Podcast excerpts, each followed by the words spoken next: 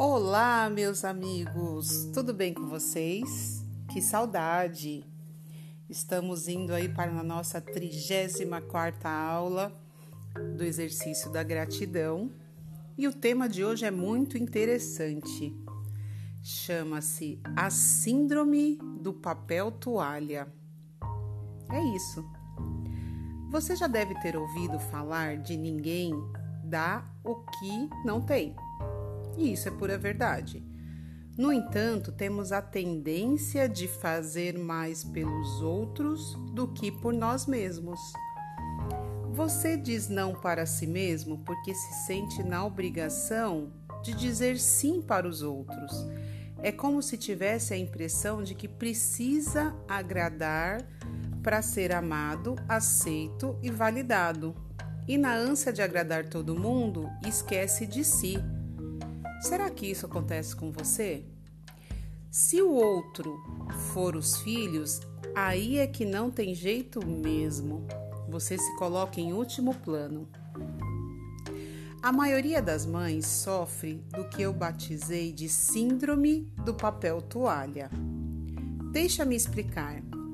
Na época em que as minhas filhas eram menores, gostávamos muito de ir ao shopping mas quando íamos no banheiro, na hora de lavar e enxugar as mãos, elas não alcançavam o porta-papel.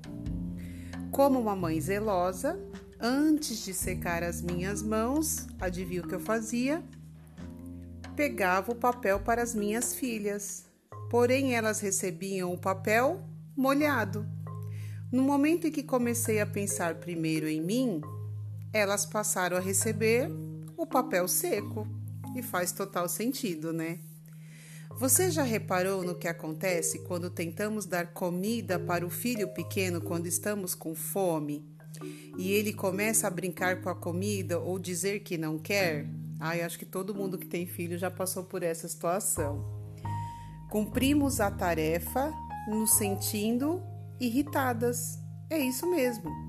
Se você comesse antes, poderia até curtir o momento de alimentá-lo, ainda que ele demorasse um pouco mais.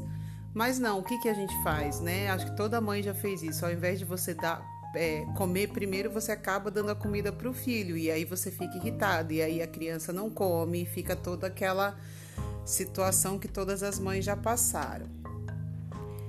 O segredo é simples. Primeiro, você. E todos vão lucrar com isso.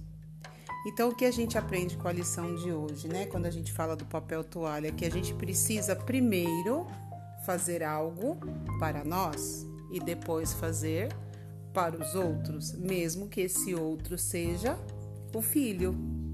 Boa lição a de hoje, né, gente? Para a gente poder pensar aí nesse final de, de dia. Então, quero agradecer vocês muito bacana a nossa aula de hoje. Não esqueça de repetir: a gratidão transforma. Agora registre três motivos pelos quais se sente grato.